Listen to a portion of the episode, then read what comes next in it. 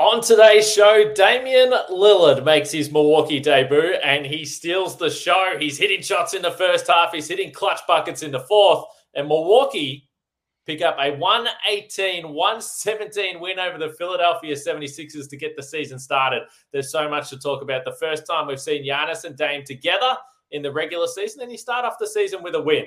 Not a bad way to get things going. Backs him down. Giannis into the lane. Giannis spinning. Fading shot. Up. Good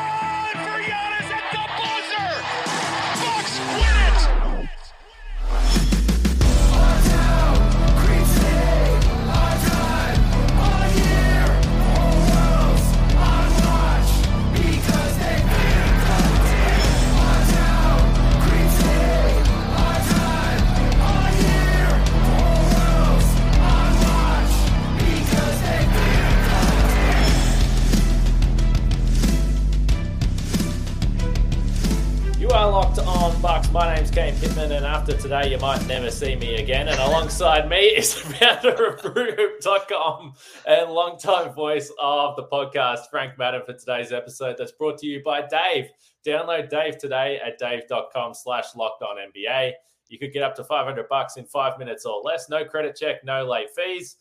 And we do thank everyone for making Locked On Bucks your first watch or first listen of every day because I'm out of here after today. But Camille Davis and Justin Garcia and Frank Madden are continuing the show. And if the first game of the season is based on anything we're going to see moving forward, I would say it's going to be a pretty fun season to be uh, locked on Bucks. So make sure you subscribe, turn the notifications on, get in the comment section, and stay involved in the show. And I have a feeling there's going to be lots of uh, comments tonight after Damian Lillard goes absolutely berserk in his first podcast. Frank, it is my last show.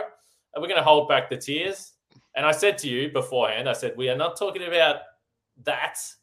We're going to start with Damian Lillard. And let's be honest, there's always a little bit of extra juice if you're playing the Celtics, you're playing the Sixers, you're playing the Miami Heat. So when you get the Sixers in the first game of the season, it's a little bit heightened. And we wondered if there was going to be rust for Damian Lillard. I would say 39 points to get things started was pretty damn nice to see. Yeah, I mean, I, I think uh, friend of the pod, Ryan Connor, uh, a real genuine fella, uh, shot me a stat earlier this afternoon that I think in Dame's like last three uh, openers, he's averaged like 16 points on 32% shooting or something, you know, abysmal like that. Yeah. And so I, I had already been thinking, you know, I, people have been kicking the Sixers so much, you know, with the Harden distraction and Mhm. all that.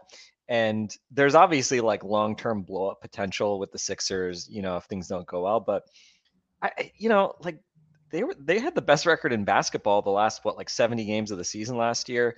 And I mean, we've seen it. I mean, this team has surprised the Bucks in Milwaukee. They've beaten them obviously in Philly. This has been a team that the Bucks have had some success against, but this has been also a team that's obviously shown it can beat the Bucks. And I, I just had that feeling, you know, like we knew that the storyline coming into this game, Dame and Giannis together, home opener, like the crowd was going to be amazing, the hype was going to be off the charts, and it just felt like, okay, Harden's not there. There's no distraction from James Harden being like, you know, on the bench in the game, literally not even allowed on the plane. Um, by the way, if someone had had like if if there had been a, a James Harden lookalike who like ran around the lower bowl with some luggage, it would have been just like the best uh, Indiana gag ever. So game ops, a note for next time. Um, but I was totally like, man, th- it was totally set up for like Tyrese Maxey to have a huge game, and you know Uh-huh. Dame to have like some first game like rust, and we know he's like working his way into shape. And Giannis is working his way into shape. So it would have it would have been like totally like, you know, kind of to me as a as you know a long time still somewhat paranoid Bucks fan, the idea of them kind of laying an egg, or you know just not quite being there, not quite being um, sharp in in the first game of the season would not have shocked me at all, and certainly, you know, like they go out, they had an 18 point lead, 19 point lead, mainly because of Dame Lillard and that explosive run he had in the first half, and then, you know, they had kind of double digit leads at various points in the third quarter, but when they hit that dry spell in the fourth quarter, you know, Giannis is bricking jump shots, turning the ball over. They go down 102-94, and it's just like, damn, you know, I think it was 94 to 88, Philly rips off this big run, and it just feels like, man, that that was deflating. And before we get to Dame and his 14 points in the last four minutes or whatever it was, which was just an incredible, you know, entry point into the Milwaukee Bucks universe. Brook Lopez gets left open for a wide open three. Bucks had been I don't know how many minutes without a field goal, without a point at that point. Yep. Knocks down an open three. I think it was the very next possession. Jae Crowder, who I thought was really solid tonight, you know, playing more minutes because Khris Middleton was on a minutes limit and only played 16 minutes tonight, Is they're kind of easing him back. So Jae Crowder had to play a lot of minutes. I thought he looked really solid. He had a really good defensive possession and ends up hitting a huge three to make it 102 100. And then from there, obviously, Bucks go on a run, Sixers go on a run, and it kind of was that like classic NBA game.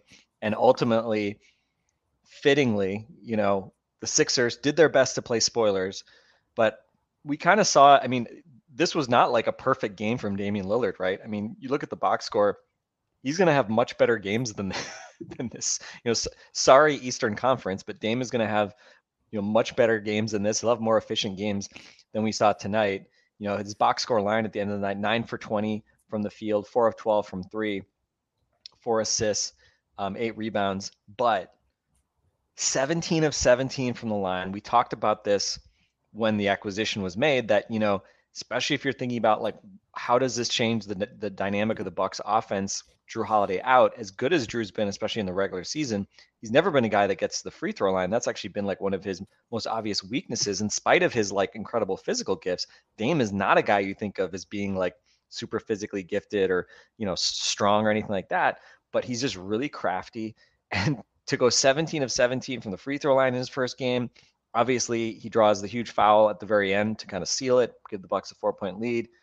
And you know, four of 12 from three again, he's going to shoot, have much better shooting nights than that. But we saw a couple times just, I mean, his ability to pull up from really long range Hmm. is something that just very few guys in this league can do. He's the best 30 foot plus shooter in the NBA. The stats say that. Again, I, I'm not trying to be sacrilegious. Steph Curry is is is going to be the greatest shooter of all time. But Dame's hit more 30 footer, shot better from that range than anybody. And the shot he hit tonight, it wasn't quite, you know, it felt like kind of like the dagger. It wasn't maybe it wasn't quite the dagger, but I think it gave them a five point lead with you know under two minutes to go. He pulls up and hits that really long three. I mean, that is I, w- I was waiting, you know, I was waiting for the the wrist tap for Dame. Yeah, he's kind of was like, you know what, I'm not I'm not going to go there in the game one, right? Eh, you know, I'm, I'm having an awesome game, but I'm not going to go there quite yet. But um, but yeah, just we saw kind of the dynamic nature of his offense. We saw him get to the rim at times, use his quickness to attack. Um, you know the, the pick and rolls where bigs had to come out on him. We saw him be able to pull up from three, and uh, you know I think the the the most kind of consistently dynamic thing we saw was that V action where you see two guys screening really you know really high from the hoop. yeah. Dame's got options to go right, go left.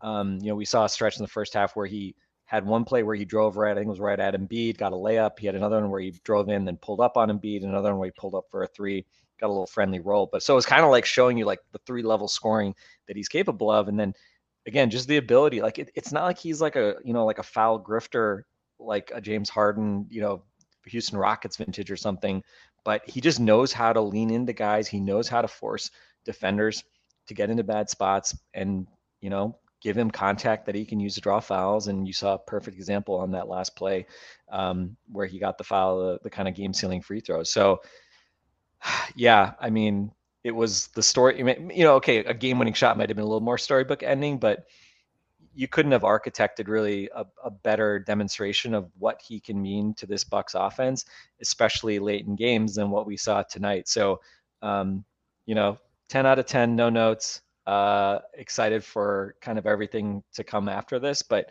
uh, obviously great to see him deliver in game one. And you know, it would have been annoying if he has like a bad game one and they lose, right? Like then it's like ah, you know. But to to come out and have just a monster game, kind of break the ice here in in the home opener deliver a big win and be the star of the night. Um, pretty damn cool for obviously a franchise that um, has had a very splashy summer and obviously uh, getting Dame's great.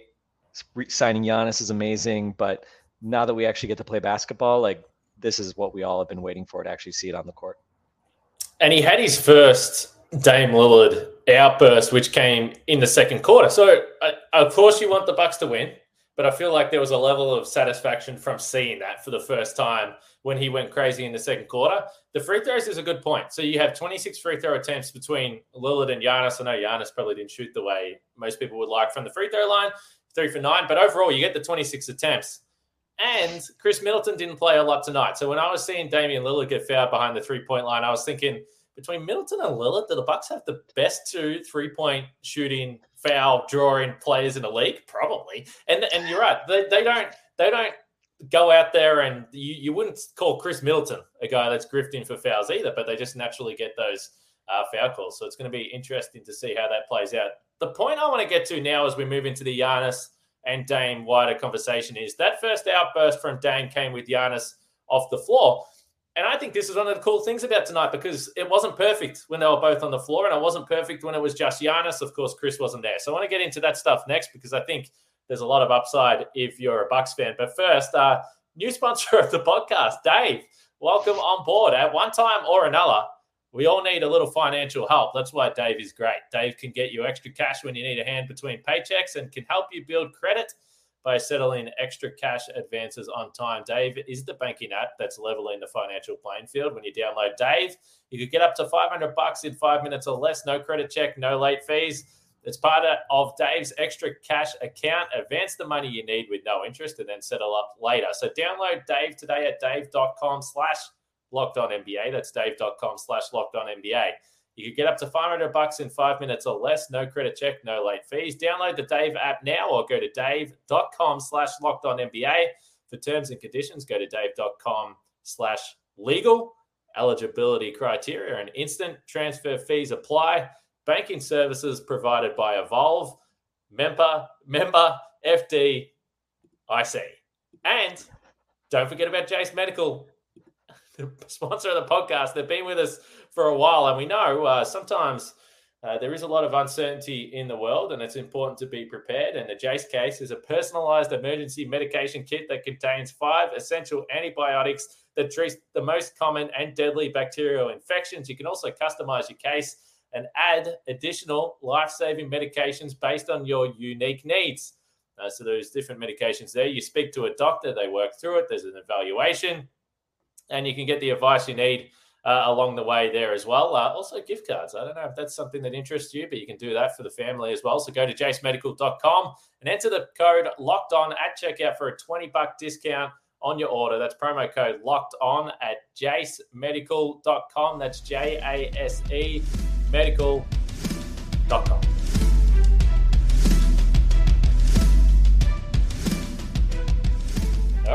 locked on Bucks rolls on here. The Bucks beat the Sixers 118, 117, but there is a back-to-back coming up in short order here as well. And Camille Davis and Justin Garcia are going to have you covered on Locked On Bucks. So make sure you subscribe, turn the notifications on, and hopefully we see some more magic from Dame and Giannis as well, which is where I want to go to right now, Frank. So I mentioned uh, just before that the Dame Lillard explosion happened when Giannis was on the bench, and it's interesting because of those reasons. And then Dame was on the bench and the minutes didn't go so well. It's funny to see Giannis still has 23 points, 13 rebounds. He was 10 for 22 himself, so not the most efficient night. Did have the seven turnovers, but Giannis is minus 13 on the box score. Dame is plus 14. Now, the reason why you loved what you saw from Dame tonight for me is because it wasn't a perfect night for Giannis. There was a little bit of frustration there, but there always is when he's going in this one on one matchup with PJ Tucker and Joel Embiid. So sometimes it looked like Giannis was maybe forcing it a little bit. Uh, he's still obviously working through what it looks like with Dame. And also, let's be honest, this is the first time that Giannis has had to play with an absolute superstar player going berserk as well. So he probably wanted to play well. So it looked like he was, um, as I said, maybe forcing it a little bit. But these are the types of games we've seen in the past against the Sixers where if Giannis is having one of those nights where he's not at peak efficiency, everything just falls to pieces. And they they definitely are not able to withstand the minutes when he's on the bench. So Giannis is clearly going to be better. Um, but I think uh, we saw we still so much room for these two to get better on the floor together. Uh, I, th- I, think that it's obviously a positive that the Bucks got the win. We did see Giannis screening a lot more. I know that's been a to- topic of conversation on social media over the last few weeks.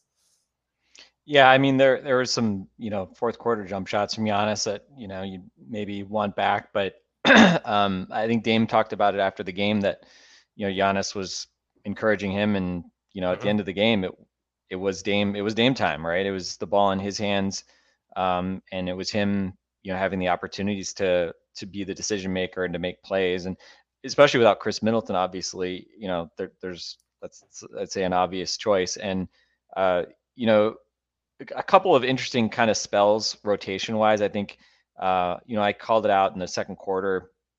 There was that period where Dame was on the bench and Khris, who obviously, you know, I think he played 12 minutes in the first half and only four in the second half.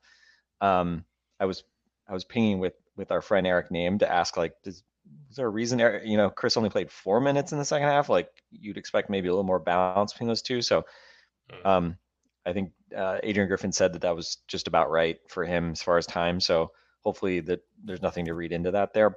But uh, but yeah, there was a spell there in the second quarter where it was basically Giannis and you know I, I forget exactly who was out there with him, but essentially no Dame, no Khris. Um, I don't even know if Cam Payne was out there for for a period. It was like Beasley, maybe Beasley, Crowder, you know Portis or or Lopez, whatever.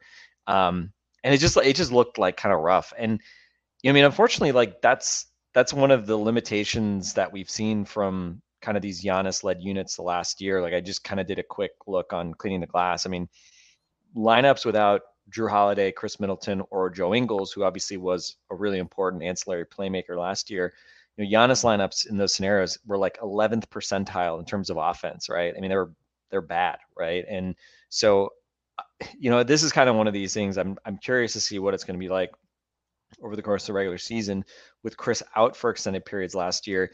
You didn't really have much choice when Jrue was was on the bench. That you know, obviously, you'd want to stagger him and Giannis a fair bit. So there had to be fairly extended periods where Giannis was, you know, the the one offensive focal point on the floor, and he was handling the ball a lot and trying to like make stuff happen. And obviously, he can do that to an extent, um, yeah.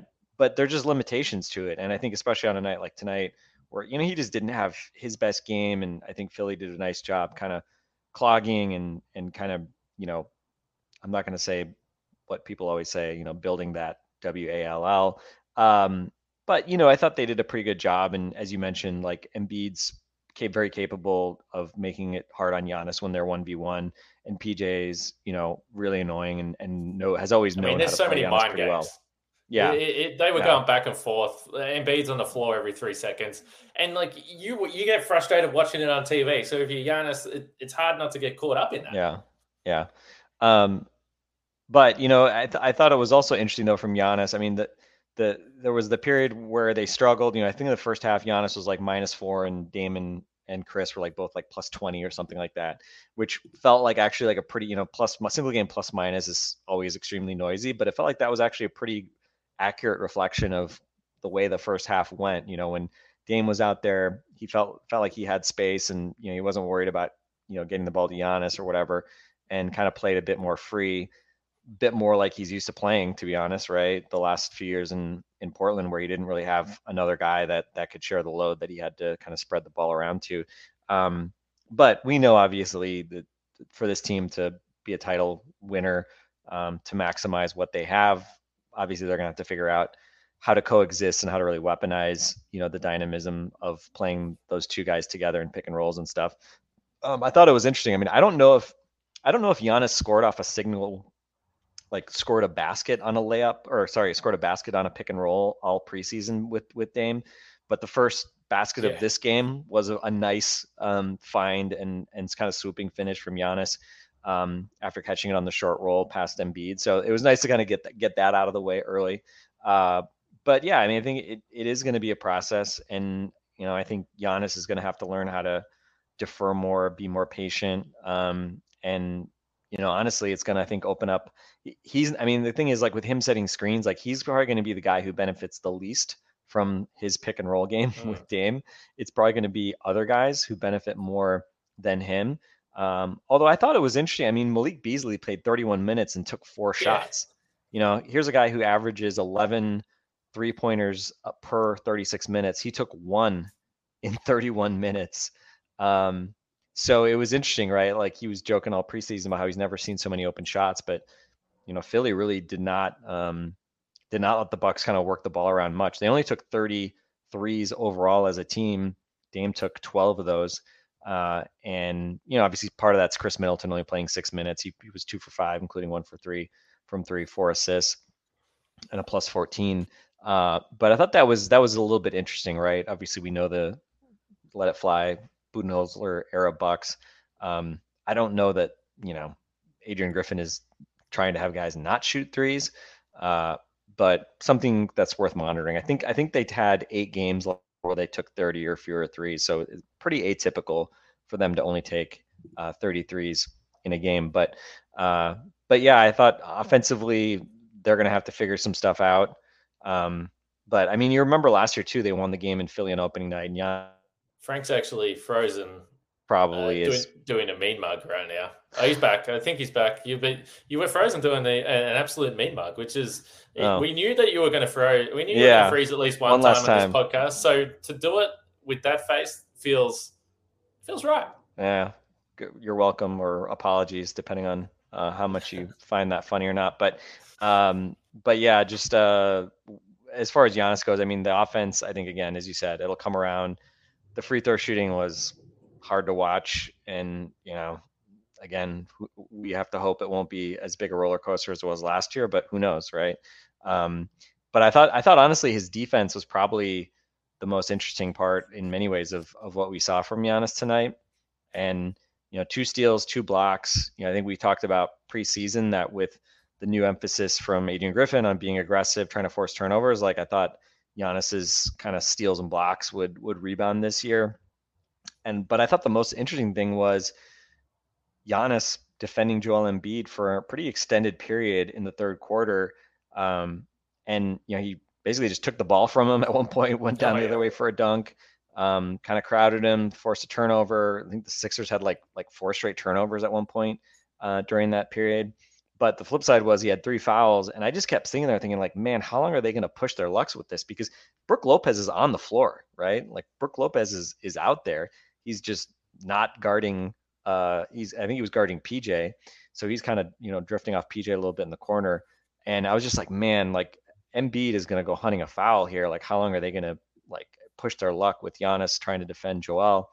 And sure enough, you know, Joel grifts his way to a foul, and you know, this is also just a challenge Giannis has had. Like he's always kind of had like again, like you, it's almost like a, the Thanasis thing where he's just like too amped up, too too physical, kind of too aggressive defensively when you know he probably needs to be a bit more careful. So he picks up his fourth foul and was going to go to the bench and basically had to talk Adrian Griffin into letting him stay on the floor for another period. But um, but yeah, it's it's interesting. I mean, I think I fully expect we're going to see more of Giannis defending other teams' best players. I wouldn't necessarily say that I expect it to be, you know, 285 pound centers uh, all that often, but in this case, it was, and it, you know, it actually kind of Giannis had a good little stretch in the start of the third quarter when that happened before before he picked up the foul. So, um, so we'll see. I don't think there was, you know, I'm very curious to watch some of the defensive stats the first, you know, 10, 15, 20 games. Um, you know, Sixers 35 threes, uh, 35 threes attempted tonight, which is you know not not a huge number, but they hit 16. So the fact that they were able to Bucks were able to kind of weather that good three point shooting obviously is encouraging. But they were great on the defensive glass tonight. Only four offensive rebounds allowed to Philly tonight. Um, and you know, I mean, you look at Embiid, only eight free throws for Embiid. We we've always talked about uh, the Bucks and and that they're going to probably foul a lot more this year than certainly under Bud, given how much of an importance Bud put on not fouling. But they doubled Embiid a lot. Only eight free throw attempts. He was only three for eight, and you know 24 points on 21 shots. You know, again, both of those kind of super duper star big guys, between Giannis and, and Embiid, I think were a bit subdued tonight. Um, both had seven turnovers, so they kind of canceled each other out to an extent. But ultimately, obviously, one team had Dame and and the other did not.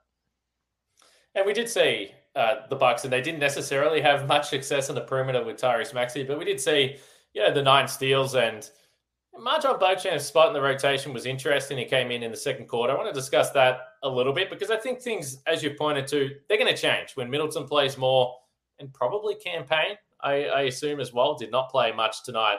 at all. So we'll get to the rotation stuff and plenty more after we talk about PrizePicks. And uh, prize picks have been with us for a long time, and we know it's really simple to play. You can make your picks on over and unders and submit your entry in less than 60 seconds. And for the NBA, we're talking uh, points, rebounds, steals, and blocks, which Frank just mentioned with Giannis there, a couple tonight, uh, which could be handy to look at moving forward. So, uh, with the prize picks reboot policy, your entries stay in play, even if one of your players gets injured for NFL games and college football games. Uh, for example, top 25 matchups. If you have a player who exits the game in the first half and does not return in the second, that player is rebooted. Prize Picks is the only daily fantasy sports platform with injury insurance. So go to prizepicks.com slash locked on NBA and use the code locked on NBA for a first deposit match up to 100 bucks. Uh, that's prizepicks.com slash locked on NBA. Use the code locked on NBA for a first deposit match up to 100 bucks. That's prize picks, daily fantasy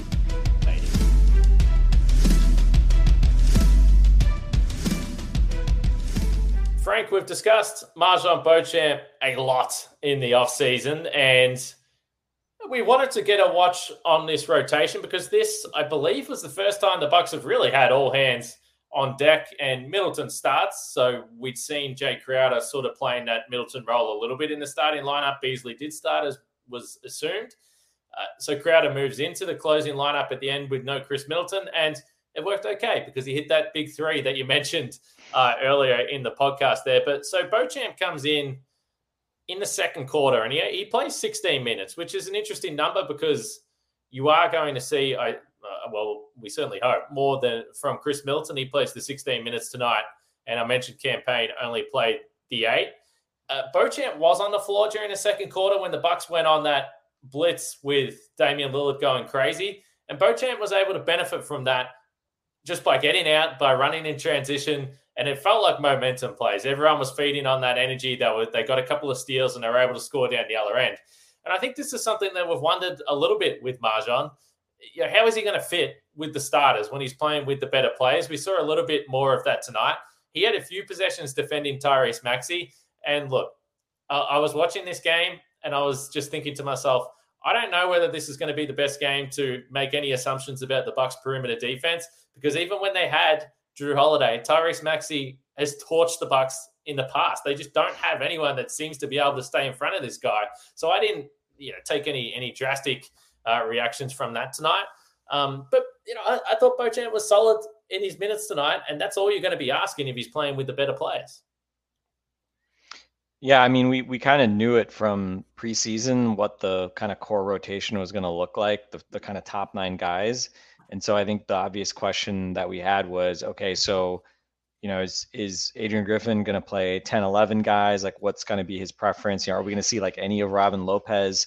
Um, I think we assumed like probably not a lot of Robin Lopez, and you know, the fact that we didn't see him tonight, in spite of you know, Brook had I think a little bit of foul trouble in the first half.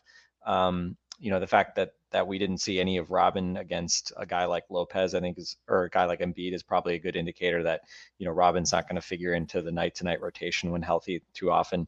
Uh, but yeah, I think I thought it was interesting to see Beauchamp, you know, pretty early in the game uh, get his opportunity, be that tenth guy ahead of you know Andre Jackson Jr. probably right, which which we assumed because he's yep. kind of been getting minutes earlier than than Andre all through preseason. So not really, I'd say, a big surprise that he would get kind of the first chance to prove himself in the regular season as well. And yeah, I mean, I think again, like he, you know, he's got really good feet in terms of just being able to keep opponents in front of him defensively, and you know, again, good athleticism, size, etc.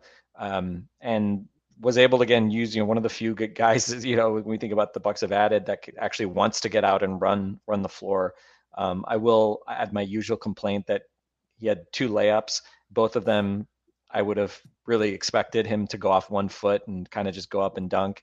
And he kind of, you know, conjured up a reason to go off two feet and finish. But but he finished. He finished both of them, so that's fine, uh, including the second one past uh, Embiid with his left hand. So no no complaints yeah. really, I guess. But you know, maybe learn how to jump off one foot.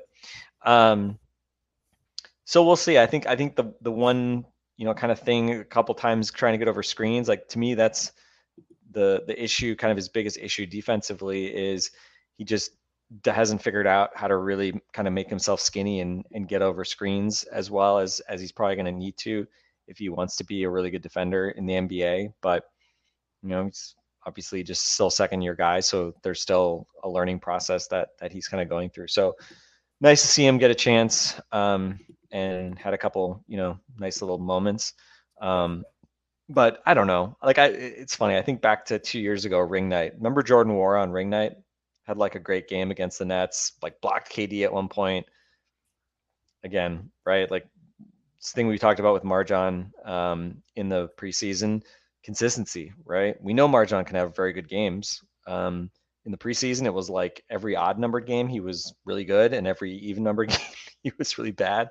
So uh, if he can just be kind of more consistent night to night on both ends, um, obviously that would uh, that would really help his odds of of being a regular rotation player. But the fact that he got a chance, you know, on opening night with the team fully healthy, um, at least in terms of like availability, uh, you know, you look at his 16 minutes. If you know Khris is healthy, does MarJon just not play at all? Maybe right, or maybe Jae Crowder just sees fewer minutes.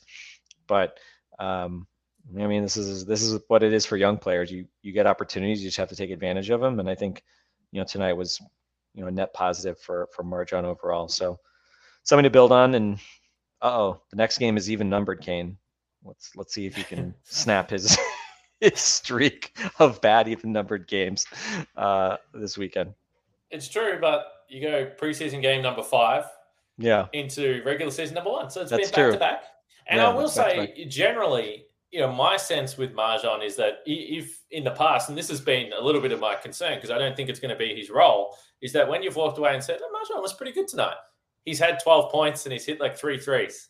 So Yeah. tonight, the fact that he only attempted one, didn't hit it, and it- didn't feel like he needed to hit threes or score to uh, to be, you know, pretty decent. So obviously, the the five guys who didn't play, Thanasis and Robin, probably expect it. And the three young guys, you know, AJ, Chris Livingston, and then Andre Jackson Jr. Kind of feels, I don't know, I'm making assumptions here. We haven't seen a lot of him, but he kind of feels like he's just going to be the ready man if they need someone in this, in, you know, halfway through a second quarter. Maybe they're struggling here in this back to back, and that will be the interesting thing if it changes now on a back to back. I'm just going to go ahead and assume because Khris Middleton played 16 minutes that he's not going to play in this back to back over the weekend or Sunday night, Monday night. So we'll see uh, how that plays out there. Uh, We'll, we'll get have you got- one game. We'll get one game from him, right? I, I would agree. Yes. I probably wouldn't expect to see to see him in both games, but hopefully, again, who knows what this ramp looks like? But I mean, hopefully he'll be playing. I don't know, 20, 25 minutes. More than 16 would be nice. So I would think so. Yeah, I did. I know. I saw what Adrian Griffin said pre-game about Khris Middleton. He wouldn't say how many minutes he was going to play, and I did find myself, you know, watching in the second half, and just there was some positions where I was just like looking for Khris in the bench. yeah, I know. It was kind of like, man, that. it'd be really nice to have Khris Middleton on the floor right Yeah. now. and it just didn't happen. Which, which is why, again, I know it's not like Philadelphia were at full strength. You know, who knows what's going to happen there? Um, but it just feels like it's just nice to get the win. Eighty-two and zero is still on, and uh, and you weren't really close to firing on all cylinders, albeit you get thirty-nine from Dame. So I think there's going to be obviously plenty of upside for this Bucks team. Let us know what you thought about the game. Any final thoughts before we just say, hey, uh, Frank, you got any like any great memories you want to discuss about me or something like that? No, we're good. End of podcast. well, we'll catch you all. Oh, I oh okay. I gotta say, I gotta say so. Yeah, I think I don't think I have any other uh, basketball related topics, Kane. But I do have I do have some some non basketball related topics for for anyone who who has been with us for the last few years and uh, wants to indulge us a little bit. Well, I will say it is going to be bizarre, and I, I'm curious because a lot of people say, you know, and sometimes they're just like, ah, well, you, you just do a podcast every day or whatever. But w- when you have to do it five days a week, well, you don't have to. I'm, pa- I'm paid to do it, to be clear. but when you do it five days a week, you just get into the habit of waking up. And it's like, what are we talking about today? Who am I podcasting with today? Is there a game on today? Like, and just everything is centered around that. So I am curious next week if I just get to the afternoon here in Australia and I'm just like, well, better fire up the latest episode of Locked On Bucks and see what they're talking about. Will I like start jumping into YouTube comments and just hurling abuse or just going, this is terrible? I- Like, I what- was- what- I was gonna say, I think I, I was gonna say, like, w- wouldn't it just be sad uh, if you like just turned into a YouTube troll against Yes, us? Would Um, sad. that would be that would be sad. Uh, but uh, yeah, you know, I don't, I don't, I don't think so. I think I feel like Kane, you're gonna get that hankering to talk a little Bucks, and then Yeah. the good news is you can just message us and then we'll have you on and we'll talk about the Bucks and it'll be it'll be fun. You can you can be in the opposite chair. You won't have to do, you know, all the ad reads and and all that stuff. And probably most importantly, you won't you'll no longer be obligated to like actually like edit and upload and produce the podcast, which is what you do. And which of course, you know, when people ask me about the podcast and stuff like that, I always just tell them like I I just show up a couple times a week.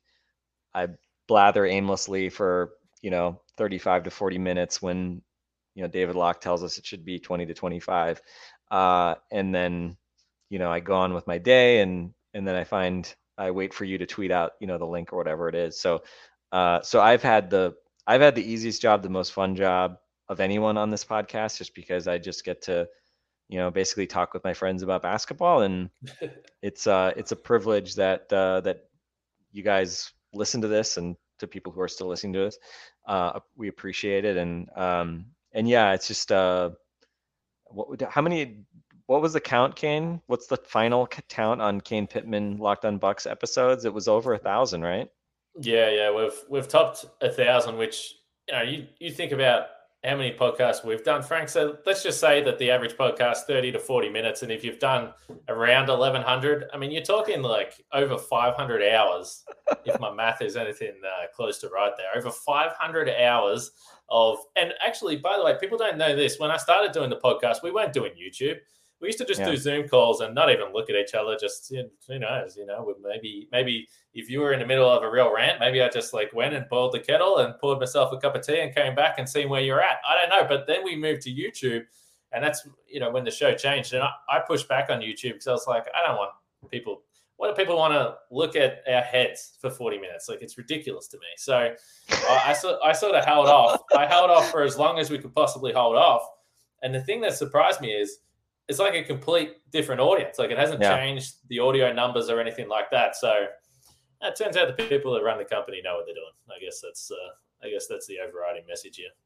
yeah i mean it's uh the the, the one motivation you have to to shower each day is because you know you're gonna yeah, have to right. have to go on camera and and uh, and talk to people. But um, I mean, we I feel like we're obligated to to talk about our favorite memories. Um, I will I will go the easy route. Um, and and this is you know everyone will know who who's listened to the pod will know what night I'm going to think of. Everyone who doesn't listen to the pod can probably also guess which night is our most memorable, but it has to obviously be the night of game 6 2021 July 20th uh 2021 uh, I got to see the game you know you guys are probably sick of hearing me talk about it. Well no you're Bucks fans whatever. We all enjoy the nostalgia. Uh get to see the game with my dad you know out of body experience just sitting in like the back row of the upper deck like every basket throwing my fist up in the air and like yelling. You know the emotions of the last like minute you know i don't can't i don't know what it was like for you. Obviously i'm everybody i think was was going through it in the last minute as like you come to this realization that like they're winning this championship right? And when Giannis raises his arms up and starts asking the crowd to cheer you know when they were shooting free throws in the last whatever 20 seconds or whatever it was. Um yeah it was just like this emotionally overwhelming thing and then it was a little weird because then like you know you stay there and you get to see the trophy presentation and it's just like you know this insane like i, I just you know ear to ear smiles and just to, to be there for that moment. Um you know to watch it on tv i'm sure was also just like an out of body experience. Uh and then i walked my dad to where my sister met us to pick him up and then i you know met, ended up meeting up with various groups of friends the rest of the night. But of course made time. I walked to the schlitz park. 'cause that was one of the few places that was quiet enough and got on the phone with you. I had my airpods and my phone and uh, you know you called me via the zoom and uh, we recorded the you know the worst quality podcast of my time uh, certainly the audio quality sucks. I've listened to it a couple times uh, when i felt nostalgic. Uh, but uh, yeah, I mean to uh, to try to put into words that night and the culmination of what that meant for all of us as fans, and you know, for the two of us to have podcasted, you know, a thousand times and have it pay off with to seeing the team that we've cheered for for so long to actually win a championship and what that means for, you know, the people that listen to this and our friends and all the friends we've made, right? I mean, without the Milwaukee Bucks, like you're just a guy in Australia that I would never have met. I mean, where are you without the Milwaukee Bucks, Kane? Like, are you, are you a sports journalist, right? Like, I don't know. I don't know what, what your answer would be to that, but it's just kind of a uh, crazy how, you know, just these, for you, kind of a random attachment, right? A random team. There was no re- reason that you had to like the Milwaukee Bucks. Um, but here we are now cosmically connected forever. And, um, having had this shared experience that uh, you know we'll we'll just always you know the Bucks could go 0 and 81 the rest of the season and never win another championship whatever. Like we'll always have you know the banner will always will fly forever. And more importantly the kind of just like the feeling of of that time will, will last forever. And I, I don't mean just the other thing came too I mean just like th- that that whole run was fucking exhausting. Like I don't know what other for every people, but like man, that was just an emotionally taxing run. And if they had not won, I don't even know how I would be operating right now. I don't know that I would still be podcasting right now. But man, what a run. Uh, probably certainly as my from a sports fan perspective, the two most memorable months of my life. And um, I'm so glad that we got to kind of ride that ride that ride together, go on that journey together because uh, it was it was a lot of fun and it was exhausting. But I think having these podcasts to talk it through and celebrate the wins, cope with the losses, it was um, I don't know thinking about the Giannis knee injury game like that was a coping night. Uh, it uh, something I uh, nothing will ever compare probably to to that run right just because it was the first time that we'd experienced that level of success with the Bucks. I assume, and I've thought about this. I assume that every team, and yeah, there's obviously some teams that are juggernauts and they go through and they win. But I assume most fan bases feel like you know they go through something on the way to a title, and there has to be different levels to it. If you've experienced it before, I'm sure that changes it, which is why the run for the Bucks was so unique as, as the first time in 50 years. But you know, if I think, and I might just be making this up in my head now, but if I think about you know the stress levels of uh, where I, my head was at during that run. I think it peaked at game seven against Brooklyn because there, there, was just like no, we'd seen game sevens before. And like, I was like, geez, it'd be cool if they win. But I didn't think that they were going to win. Like, I just didn't think that they were going to do it on the road against Durant, the whole scenario. So then the fact that it just kept on dragging on, and I've watched the game before, and it is unbelievable. It's like even if you know what's going to happen in this game, you'll be like stressed out to the max watching this game. And so, because of the way it went, and then because of the fact it went to overtime, it's like they can't win this game, and they win it. And what was the score in overtime? Like four to two or five to two or something stupid yeah. like that. Yeah. And it's like the way that happened.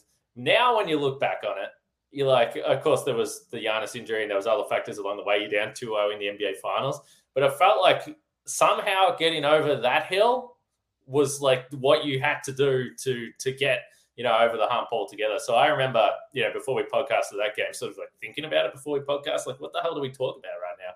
I don't really understand what I've just watched in this game. It feels ridiculous, and I think that we both felt like the Bucks won the title, and then you're like, oh in two days. They've got game one against the Hawks, and they lost. Of course, they lost because they were like us. They were exhausted and not ready for another game. Yeah, I, I think if you go back and like you know rank the the individual games from the 2021 playoffs, I mean, obviously Game Six in the finals is is number one, but um, you know, I think for number two, I mean, Game Five was Game Five of the finals like probably is is is that the second one for me mainly because it was just like played at such a high level like the shot making in that game really from both teams and we talked about i mean phoenix losing that game shooting like the splits that they had is like absurd. Um, and the bucks just again they just made all the plays and knocked away and stolen by holiday. Alley oop to Giannis, slammed it uh, and the foul. So that's probably number two. But Brooklyn is is the other game that there it is. Uh, for those watching on YouTube, Kane's got the poster behind him. Um, but yeah, Brooklyn I think was was the other game stands out, and I'll never forget. I was at my in laws' house watching that game and just kind of like pacing nervously the entire time. And uh, eventually, when it was like, I think I think Brook Lopez shot free throws at the end, if I remember correctly. I think it mm. was like six to two or something. Um, and I pulled my daughter over, and I was kind of holding her, and we were like cheering. And I've got like video of, of the two of us like cheering as the kind of time ran out. But um, but yeah, that that that game was incredible, and and it did it did feel like it, it, felt like a real accomplishment, which is in in a in a weird way is like you know the Bucks obviously anything short of a title would have been a disappointment that year. Uh, but it was a huge thing to, to get over that hump, especially going down 2-0, then losing the game um, to Durant to go down 3-2. And Khris Middleton has the monster game six, which, you know, kind of often gets sort of overlooked or forgotten to set up game seven. So yeah, it was just uh that that series was just an absolute like war. You know, I mean, just uh, knockdown, drag out. I mean, I just think of, I guess it was game three, right? I think game three, Khris and Durant went back and forth in the last few minutes, and you know, without some of that Khris Middleton shot making, you know, and and Jrue Holiday ultimately hitting that that like kind of improvised like weird late game layup, right? Like we're not here with smiles on our faces, probably, right? I mean, they could have won a title last year or the year before too, but uh, but we wouldn't have we would have been denied the 21 21 2021 experience. So um, yeah, I will say this, Kane. One thing we we I was thinking about other kind of podcasts we enjoyed doing. One thing we screwed up, we didn't do the over under pod this year. Yeah. We normally do the over under pod in the preseason. So that just kind of shows you had one foot out the door here, Kane, that you didn't you didn't bug me to do the uh to do the over under pod. But um but yeah, it's been it's been a riot, and uh, yeah, I don't know. I mean, the funny part too is, I mean, you know, I think what you was it? I guess it was 1920 season is when you started potting on Locked On Bucks, right? So four out of the five Bud years, right? Like the, basically like the glory years of the Milwaukee Bucks. You got to. I'm a Bud loyalist experience... till the bitter end, Frank. you got to uh, ride the ride with us on Locked On Bucks and uh, yeah, the game count, uh, man, thousand thousand pods. Jeez, it's a lot of freaking podcasts. And uh, as we've kind of joked, right? I mean, I think I talk to my wife more than you, Kane, but Jeez. it's closer than it should be. definitely definitely there's there's no other person outside of like you know people that i'm on like work projects with or something like that right aside from my wife my daughter, uh, my five month old doesn't quite really count at this point, but my kindergartner, my wife, and maybe at various points people that I've been like on projects with at work, you know, that I talk to mm-hmm. every day. But other than that, Kane Pittman, you're my guy. You're the guy I talk to the most, and uh, I will have to figure out how to how to fill fill the void here, Kane. Well, now that we're not going to be podcasting for the world to consume, but I I, I think uh, we'll we'll figure out a way. And I guess you can't say anything. You you can't say anything yet about what's next for you. You're gonna wait a few more days. Is that right? Yeah, I'll wait a little bit. But a lot of people have asked. So all I will say is that, which is kind of weird that this is happening now because you know one of the things that we've discussed, Frank, is that uh, it, and people. Some people probably don't know because again, we've got a new audience when we came to YouTube. But yes, I'm in Australia right now. But I was in Milwaukee for a season, a full season, and before I took over Locked On Bucks, then I came back to Milwaukee for a second season and had to get sent packing because of the pandemic. And I haven't been back since. So I did NBA playoff stuff last year. I was at the NBA finals, but I haven't seen the Milwaukee Bucks play live since their last home game before the league shut down, which was around Feb 7 or something like that. They played the Pacers at home. So that's March 2020. So I'm going to be in the US. I'll say that. I'm not going to be in Milwaukee but I'll be at a Bucks game at some point. I think pretty soon. I, I don't know when it's going to be, but I'll be around. It's work. It's um it's good for me. I'm very excited, and uh, I will pop in on Locked On Bucks. There's no question because let's face it, I've texted you at weird times. I text Justin and Camille all the time, last second, just begging for help. So I owe them. They're going to have to do the same for me.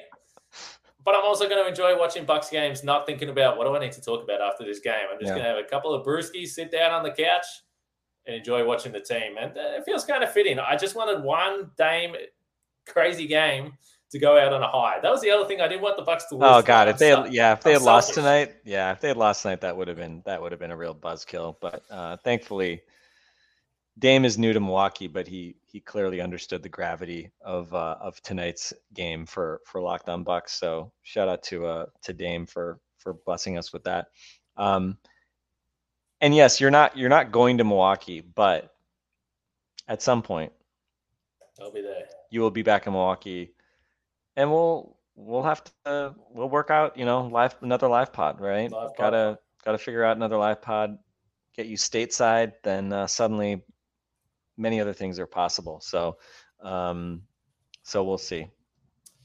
We had about 120, 130 absolute sickos on a random Wednesday night in the middle of summer. So let's see how many we can get for an in-season live pod. It'll be fun to be back there. So uh, that's going to happen. I'll be around though, and uh, as you know, you can follow me on Twitter and all that kind of stuff. So Frank, you're not going anywhere. I, I did tweet this the other day. You're never leaving. You are never leaving the podcast. So Camille Davis and Justin Garcia taking over from Monday or from next week. I'm not going to tell you what their schedule is going to be. I slackened off in my last week, only four pods, but we did get in a uh, last post game show, and it looks like we've got in one last Frank Freeze for the road. Uh, it has been a pleasure. Hopefully, he comes back because I need to tell him that I'm, I'm going to miss Frank as well. But uh, look, this is it. We're calling it one last Nelly hour long podcast for the road. Uh, Frank is frozen, and I, I feel like it's almost fitting that we just end the podcast with Frank absolutely not moving on YouTube. So it's been a pleasure. Uh, drop your comments in the YouTube section. I'll get around everyone over the next few days and comment back. And uh, I'll be in there myself talking about the Bucks as well. So the Bucks beat the Sixers 118, 117. They are 1 and 0. Frank's frozen, but for Frank and Kane, we'll leave it there.